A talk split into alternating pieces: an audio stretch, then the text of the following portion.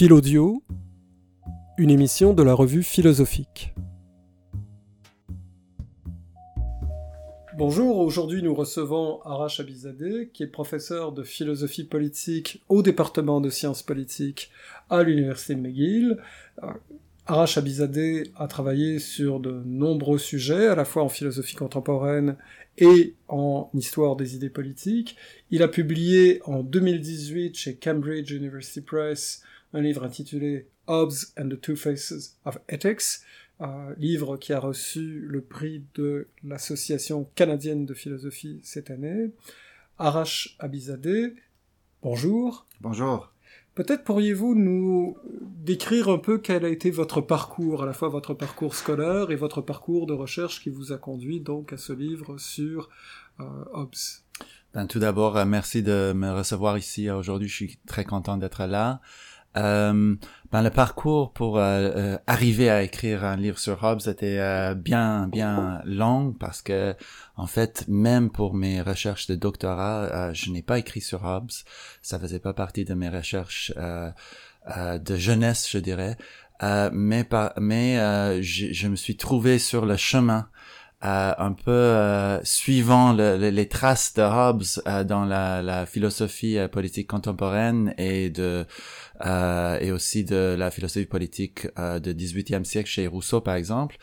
Et à un moment donné, je me suis trouvé dans l'état de d'écrire un livre sur Hobbes, ce qui m'a très surpris moi-même. Et votre thèse portait sur? La thèse portait, ben il y avait trois parties. Euh, euh, la première, c'était sur en fait Jean-Jacques Rousseau. Euh, deuxième sur la théorie démocratique et ses relations avec le nationalisme, les questions d'identité et et la troisième partie, c'était sur euh, la, la, penseur euh, allemand, euh, le, le, penseur allemand Jürgen Habermas. Et vous avez réalisé cette thèse à quel endroit? À l'université Harvard où j'ai fait mon doctorat. D'accord. Est-ce que vous êtes-vous allé directement ensuite à McGill ou vous êtes passé par plusieurs universités Non, en fait, euh, j'ai passé trois ans aux États-Unis enseignant à une université qui s'appelle Wesleyan, et après ça, je, je suis arrivé ici à Montréal à McGill. D'accord. Et euh, donc vous avez fait ces premiers travaux. Euh, ensuite, moi j'ai connu vos travaux notamment sur la question de, de l'immigration, euh, des, des, travaux aussi en histoire des idées, même sur Fichte par exemple. Euh, et donc euh, en, en arrière-plan, il y a ce projet donc sur Hobbes, un projet qui au final relève peut-être moins de la philosophie politique que de la métaéthique Est-ce que ce serait euh, Oui, la métaéthique fait partie de, de, du livre, mais euh, c'est plus euh, plus large. C'est euh, euh, en fait c'est sa philosophie morale, son éthique. donc, y compris sa, la, la métaéthique, mais aussi son éthique normative. Et quelle serait, d'une part, quelle est la, la, la, question centrale du livre, et quelle serait, d'autre part, la, la thèse ou la contribution qui mhm. serait la vôtre euh, à l'intérieur de ça euh, ben, Le livre, euh, il s'agit de, euh, en fait, euh, la place de Hobbes dans l'histoire d'éthique européen et la contribution qu'il fait dans le XVIIe siècle. c'est qu'en fait, il y a une toute une tradition qui va jusqu'à les, les Grecs anciens, euh, dans l'histoire de l'éthique, euh, qui euh, est une sorte d'éthique, euh, je pense qu'on dirait eudaimoniste en mm-hmm. français, oui. Euh, et c'est une sorte d'éthique d'après laquelle les raisons pour lesquelles on doit agir, les raisons éthiques pour lesquelles on doit faire quelque chose ou avoir des désirs ou avoir des, des émotions, les raisons pour lesquelles on doit avoir ses émotions ou euh, agir d'une certaine manière, sont euh, à la fin euh, toutes basées sur notre bien-être. Mm-hmm. Donc la raison pour laquelle je dois être euh, quelqu'un de juste, par exemple, la raison pour laquelle je dois être quelqu'un de courageux, euh, c'est parce que à la fin, euh, ça fait partie de mon bonheur. Ça Mhm. fait partie de mon bien-être. Et à la différence, par exemple, de l'utilitarisme, pour lequel ce serait un bien-être général ou un bonheur Exactement. général, là, il s'agit d'un De- bonheur qui est relatif à la personne qui accomplit ces, ces actions. Exactement, exactement. Et jusqu'à jusqu'au euh, la euh, 17, 17e siècle, en fait, dans l'histoire de l'éthique européenne, euh, euh, la- toute la tradition était de cette sorte-ci, euh, selon laquelle euh, les raisons étaient euh, euh, basées à la fin sur notre propre bien-être. Mhm. Mais dans le XVIIe siècle, il y a deux penseurs euh, très importants. Euh, une, euh, un, euh, c'est Grotius, et deuxième, c'est Hobbes, qui euh, représente euh, une sorte de euh, transition vers euh, l'éthique euh, moderne. Euh, et pour Hobbes, euh, on voit ça parce que chez lui, il y a toute une notion d'obligation nouvelle euh, pour la première fois, parce que par exemple, chez Thomas, euh, qu'est-ce que Thomas Aquin, qu'est-ce que ça veut dire une obligation morale? Une obligation morale est une raison pour laquelle on doit faire quelque chose parce que c'est bon pour pour soi-même. Mhm.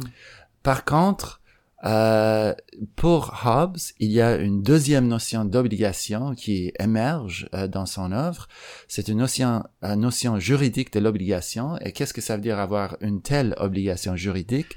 Ça veut dire que euh, j'ai une raison de faire quelque chose que je dois à quelqu'un d'autre, qui a le statut de quelqu'un qui peut euh, me tenir responsable pour mes actions. Donc, euh, chez Hobbes, il y a deux sortes de raisons. Euh, il y a des raisons de prudence, des raisons pour lesquelles je dois faire des choses, et si je ne fais pas ça, les autres peuvent me critiquer. Par exemple, Mhm. j'ai fait quelque chose de très stupide, de, de imprudent, euh, qui pourrait nier à mes intérêts.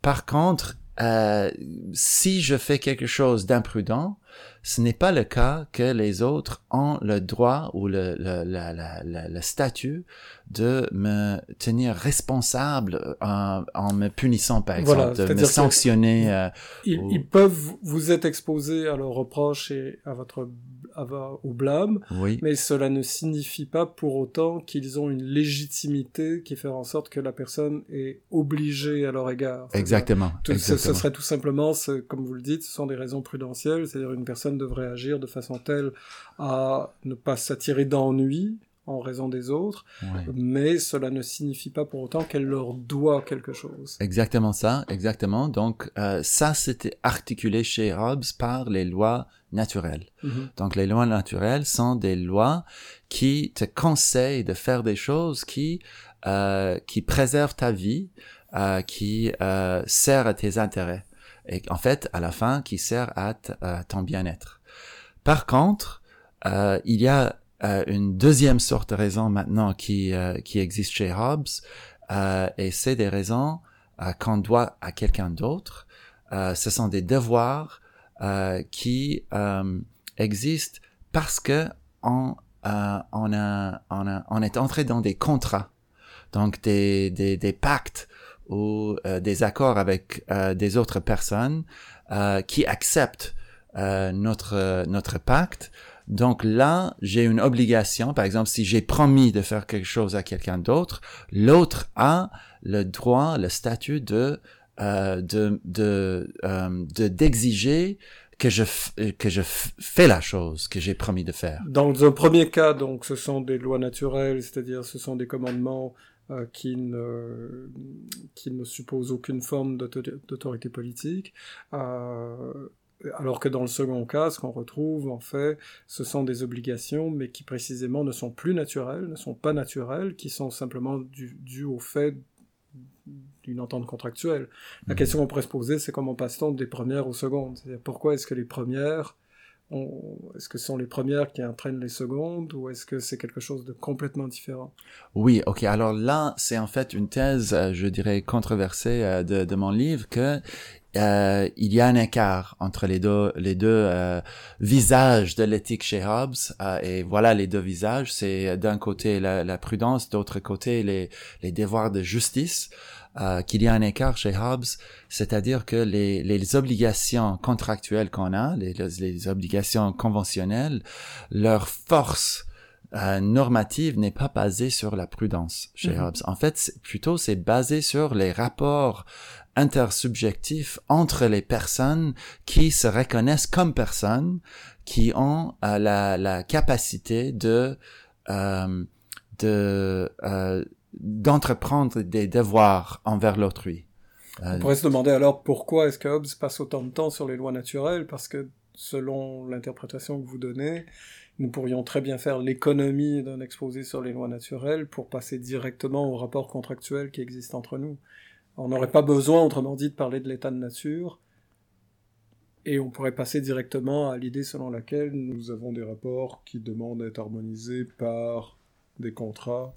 Euh, même si à la fondation il n'y a pas de, il y a un écart entre les deux euh, visages de l'éthique euh, chez Hobbes, d'après ce que je comprends, en fait il y a un lien euh, très euh, très important entre les deux, deux visages parce que euh, les exigences les exigences prudentielles qui sont articulées par les lois naturelles imposent des contraintes et euh, contribue à former les, euh, les devoirs ou obligations euh, conventionnelles aussi. Donc, il y a des limites. Par exemple, chez Hobbes, ce n'est pas possible de de, compte, avoir des contrats où on, on aurait des obligations qui contreviendrait aux lois naturelles de base, comme par exemple euh, préserver son existence. Exactement, qui, qui nuirait à notre existence. Mhm. En fait, euh, c'est exactement ce que j'allais dire. Mhm. Donc, euh, il y a des limites qui sont placées. Et l'autre rapport entre les deux visages, c'est que entre les deux côtés de son éthique, c'est que on a une raison prudentielle de d'entreprendre des obligations contractuelles envers l'autrui parce que puisque l'état de nature, comme vous avez dit, chez Hobbes, euh, est un état où le bonheur n'est pas possible. Donc, euh, selon son langage classique latin, la félicité n'est pas possible mm-hmm. dans l'état de nature. Donc, euh, on a des raisons prudentielles pour essayer d'échapper de l'état nature. Et comment est-ce qu'on fait ça? C'est par des contrats entre des personnes. Mhm. qui se reconnaissent en tant que personnes capables de prendre des, euh, d'entreprendre des, des, des, contrats. Alors nous avons maintenant le, le panorama général de, de, de, de, votre livre et nous en comprenons mieux le titre. Euh, maintenant, peut-être nous montrer un peu quelle est la démonstration, euh, donc quelle est la démonstration de l'argument, et aussi qu'est-ce qui, selon vous, fait en sorte que ce, cet argument euh, représente quelque chose qui euh, n'est pas standard, si j'ose mhm. dire, dans les études obsiennes, qui, qui se démarque par rapport à disons aux études les, plus euh, les plus récentes même si par ailleurs j'imagine que votre livre n'est pas non plus complètement même s'il refuse des formes d'orthodoxie il n'en demeure pas moins que vous devez avoir des, recherches qui sont proches des vôtres donc ben, il y a une, petite question, ben, une, question euh, quand on essaie d'interpréter Hobbes, euh, une, casse-tête, je dirais, euh, parce que Hobbes dit deux choses que, à la surface, à, à, premier coup d'œil, euh, paraît être contradictoires, mm-hmm. paraissent être contradictoires. Donc, d'un côté, il dit que dans l'état de nature, euh, on a euh, le droit naturel, chaque individu a le droit naturel de euh, de faire ce euh, chaque personne peut faire ce qu'elle euh, pense est nécessaire à sa préservation. Et ce qui veut dire qu'en fait, dans l'état de nature, la personne n'a pas d'obligation. Mm-hmm. Il n'y a pas d'obligation dans l'état de nature pur chez Hobbes.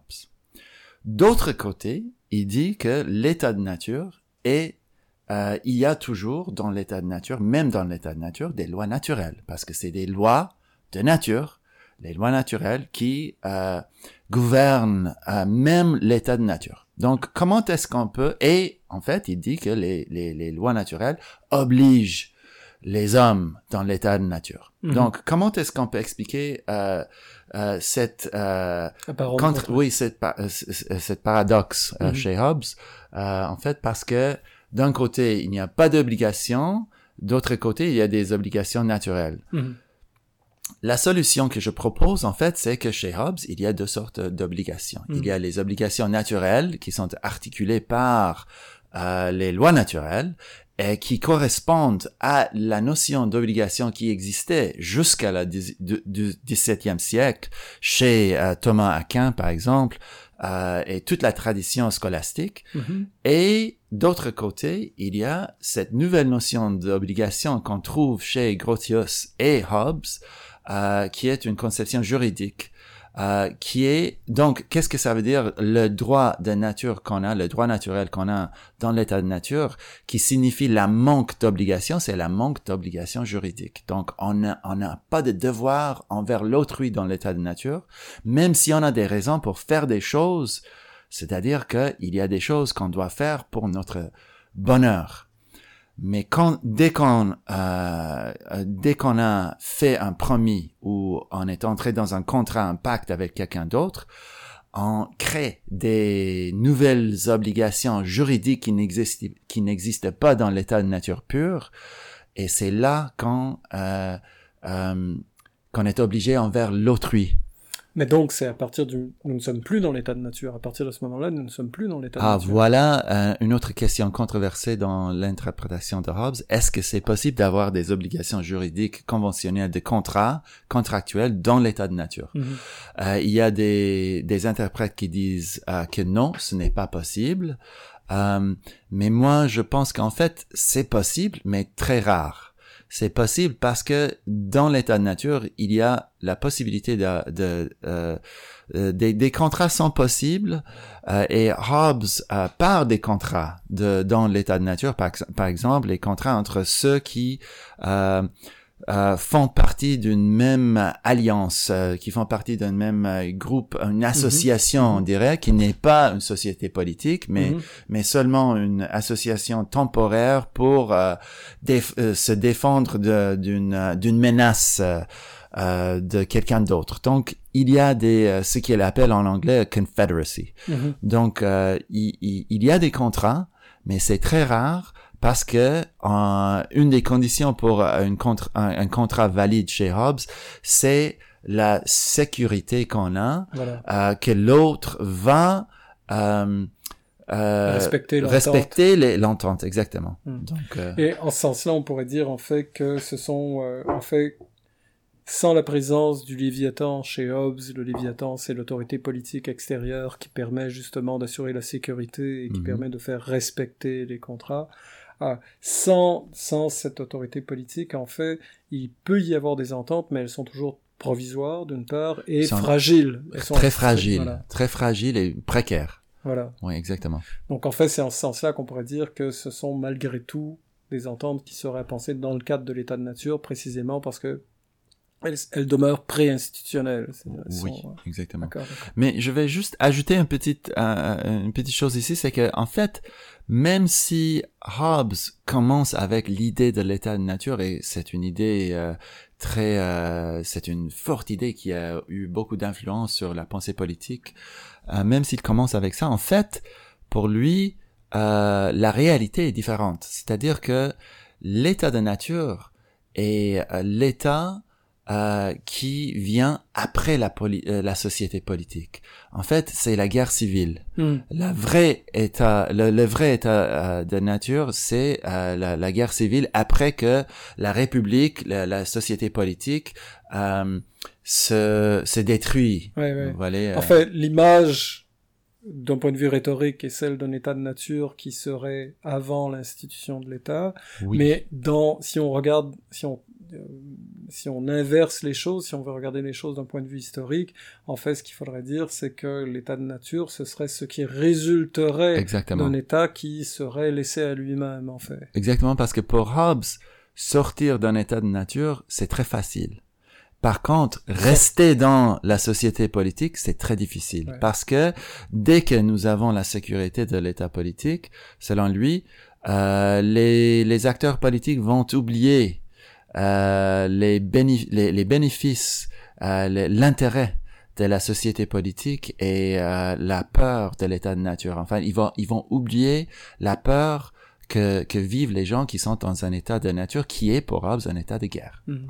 Et en ce sens-là, sans vouloir vous tirer des, des, considérations qui, disons, d'abord et avant tout historiques de ce livre, euh, on en voit la pertinence dans le, les débats contemporains lorsqu'on voit, euh, par exemple, à quel point les institutions euh, des États démocratiques sont fragilisés aujourd'hui. C'est-à-dire lorsqu'on voit que euh, des lois seront votées qui vont à l'encontre des droits, lorsque on voit que euh, les normes constitutionnelles sont mises à mal euh, par ceux qui normalement devraient les défendre, euh, et ainsi de suite, et pas seulement en Amérique du Nord, mais aussi en Europe ou dans d'autres sociétés. Oui, bien sûr, je suis complètement d'accord. Et euh, en fait, l'intérêt, je pense, l'intérêt contemporain de, de Hobbes, un des intérêts de Hobbes contemporain, c'est précisément ce que vous venez de, euh, euh, ce que vous venez de, dire. pour Hobbes, la leçon qu'on peut prendre de, de son œuvre, c'est précisément la fragilité de la société politique. Mm. Or, pour lui, la, la réponse, c'est une euh, forme de souveraineté absolue. Et je pense que c'est là où je, je, ne suis pas un Hobbesien. Mm-hmm. Je, je, je m'intéresse à l'œuvre de Hobbes, mais je ne suis pas un Hobbesien. Je ne le suis pas dans son, euh, son désir d'avoir euh, une forme de souveraineté euh, absolue. Par contre, je pense que j'apprécie beaucoup euh, euh, son, euh, son appréciation pour la fragilité de, de nos sociétés politiques. Et, et, en ce sens-là, on comprend mieux euh, les interprétations qui vont faire de Hobbes d'une certaine manière un proto-libéral. C'est-à-dire que même si Hobbes de par sa thèse de la souveraineté, ne nous donne pas du tout l'impression que c'est une thèse, en fait, qui veut protéger les libertés individuelles, etc. Mais il n'en demeure pas moins que ce qui l'intéresse, c'est les protections des conditions de possibilité, disons, de la sécurité, par exemple, et du, et du tissu social, et qu'en ce sens, d'une certaine manière, Hobbes pense dans la logique, disons, de, de ce qui aujourd'hui représente des, des, des, conditions pour, pour les droits. Euh, même si sa perspective est totalement différente. C'est une façon de, de penser Hobbes, oui, ouais. c'est une façon de le faire. Quel serait le lien, euh, d'une part, entre ce livre sur, Hobbes et euh, vos autres travaux, qui sont multiples, comme je l'ai dit au départ, et comment euh, situez-vous ce travail sur Hobbes par rapport à, à vos recherches actuelles ou celles qui sont, disons, dans vos projets pour les prochaines années? J'ai toujours été quelqu'un qui s'intéressait euh, à la fois à l'histoire euh, de la pensée politique et à la philosophie politique euh, contemporaine. Et euh, maintenant, le projet que j'entreprends, c'est en fait euh, un projet sur la théorie démocratique. et il y a un côté historique, mais aussi il y a un côté contemporain dans ce nouveau projet. Um, et le lien avec Hobbes, c'est qu'en fait, moi, d'après moi, je crois que l'histoire de la politique euh, euh, démocratique, l'histoire de la pensée euh, démocratique, a euh, a subi un, une forme de euh, dérive, je dirais, un virage malheureux dans le 18e siècle chez Rousseau. Euh, qui a euh, associé la, la, théorie démocratique à une autre notion dans l'histoire politique, c'est la souveraineté populaire. Et pour moi, Hobbes est un peu, le, le, il, il, est, il fait partie des racines de ce virage parce qu'en fait, où est-ce que Rousseau a trouvé euh, cette notion de la souveraineté? Euh, C'est chez Hobbes. Mm -hmm. Et bien sûr, Jean Baudin. Mmh. Donc, euh, ce que Rousseau a fait, c'est de, euh, de faire un sorte de mariage entre la tradition souverainiste, la tradition de la notion de la souveraineté, et la tradition démocratique euh, de l'égalité politique. Mmh. Euh, donc euh, voilà, je pense que c'est un problème parce que euh, ça, ça nous donne euh, une conception de la démocratie qui présuppose euh, une entité qui s'appelle le peuple, qui est intérieure à l'exercice du pouvoir politique, qui doit être souverain. Et qu'est-ce que ça veut dire souverain? En fait, dans la tradition, ça veut dire qu'une entité qui n'est pas, qui ne doit pas rendre compte à quelqu'un d'autre. Est-ce que le remède dans ce cas-là, ce serait pour demeurer dans le vocabulaire de l'histoire des idées, ou du moins dans les, chez les auteurs classiques en histoire des idées, est-ce que le remède à cette disons, à cette euh, enfin, cette trajectoire historique que vous Mhm. présentez, euh, ce serait Tocqueville. Tocqueville qui voit bien que la démocratie est inéluctable, que la démocratie, son véritable problème, c'est lorsqu'elle tente de s'enraciner dans une idée d'un peuple qui serait, euh, par exemple, exprimé par la voix de la majorité ou ce genre de choses. Et euh, donc Tocqueville reprend d'une certaine manière, en regardant les États-Unis, mais reprend l'idée des contre-pouvoirs qu'il trouve chez un Montesquieu, par exemple. Oui, je pense que ce, ce que vous dites, c'est très intéressant. Euh, ben, en fait, ce n'est pas exactement euh, vers Tocqueville que je vais pour trouver euh, des remèdes. Mhm. Pour moi, ce qui est intéressant, c'est de retourner euh, à la pensée démocratique avant euh, le virage dont je viens de parler. Euh, donc, un peu voir ce que ce qui était la conception de la démocratie chez, par exemple, les, les Athéniens. Euh, donc, euh, d'après moi, c'est une conception qui est basée sur deux notions. C'est euh, la notion de l'égalité politique et aussi la, notion la notion de l'influence et la participation des individus qui font partie de la communauté politique et qui sont assujettis à- au pouvoir politique. Mhm. Donc, si on prend les deux principes que je viens d'identifier, je pense que c'est ça la base de la théorie démocratique Ouais. et qui n'est pas la même chose que la souveraineté politique, la souveraineté populaire, parce que il ne s'agit pas de la souveraineté en fait. Ouais, ouais. Ouais. En même temps, l'image traditionnelle que l'on a de la démocratie athénienne, c'est celle qu'on va retrouver par exemple chez des auteurs comme Arendt ou d'autres, où on a non pas cette idée nécessairement de souveraineté populaire ou ce genre de choses, mais on a par contre l'idée d'une démocratie qui est assez, euh, qui n'est pas pluraliste en fait, qui est, qui est véritablement un cadre assez homogène où il y a quelque chose comme un peuple, euh, où il y a un groupe social, euh, donc on ne voit pas l'interaction entre les parties et donc et la, Tout à parti- et la participation supposerait en fait d'adhérer complètement à ce que demande le groupe euh, alors que j'imagine que ce n'est pas la perspective enfin ce n'est pas ainsi que vous lisez Tout à fait. Euh, non, là, vous, l'Antiquité. vous avez complètement raison. Je pense que c'est possible de euh, utiliser l'histoire de la, la pensée politique avant le XVIIe siècle pour comprendre euh, pour comprendre les changements euh, dans la pensée politique après euh, après Rousseau en fait. Mhm. Mhm. Mais euh, c'est comme ça que j'utilise l'histoire de la pensée politique euh, chez les Athéniens. C'est juste pour comprendre ce que ce que sont les différences. Mhm. Mais là, je pense qu'il faudrait qu'on construise euh, une nouvelle conception de la démocratie qui est basée sur les principes fondament- fondamentaux, mais qui euh, ne présuppose pas, par exemple, exactement l'homogénéité de la, la communauté politique euh, qui, qui existait chez les citoyens, qui étaient après tout euh, un, un élément assez euh, restreint de la population athénienne, mais chez les citoyens. Donc, euh, on ne peut pas baser la démocratie sur une telle conception. C'est, absolument, euh, je suis absolument d'accord avec ça. Arash Abizadeh, merci donc d'avoir accepté notre invitation et euh, nous serons donc euh, heureux de lire euh, vos prochains travaux. C'était un grand plaisir. Merci de m'avoir accueilli. Philodio est une émission créée par la revue philosophique et animée par Christian Nadeau, professeur au département de philosophie de l'Université de Montréal. Réalisation Gabriel Monette.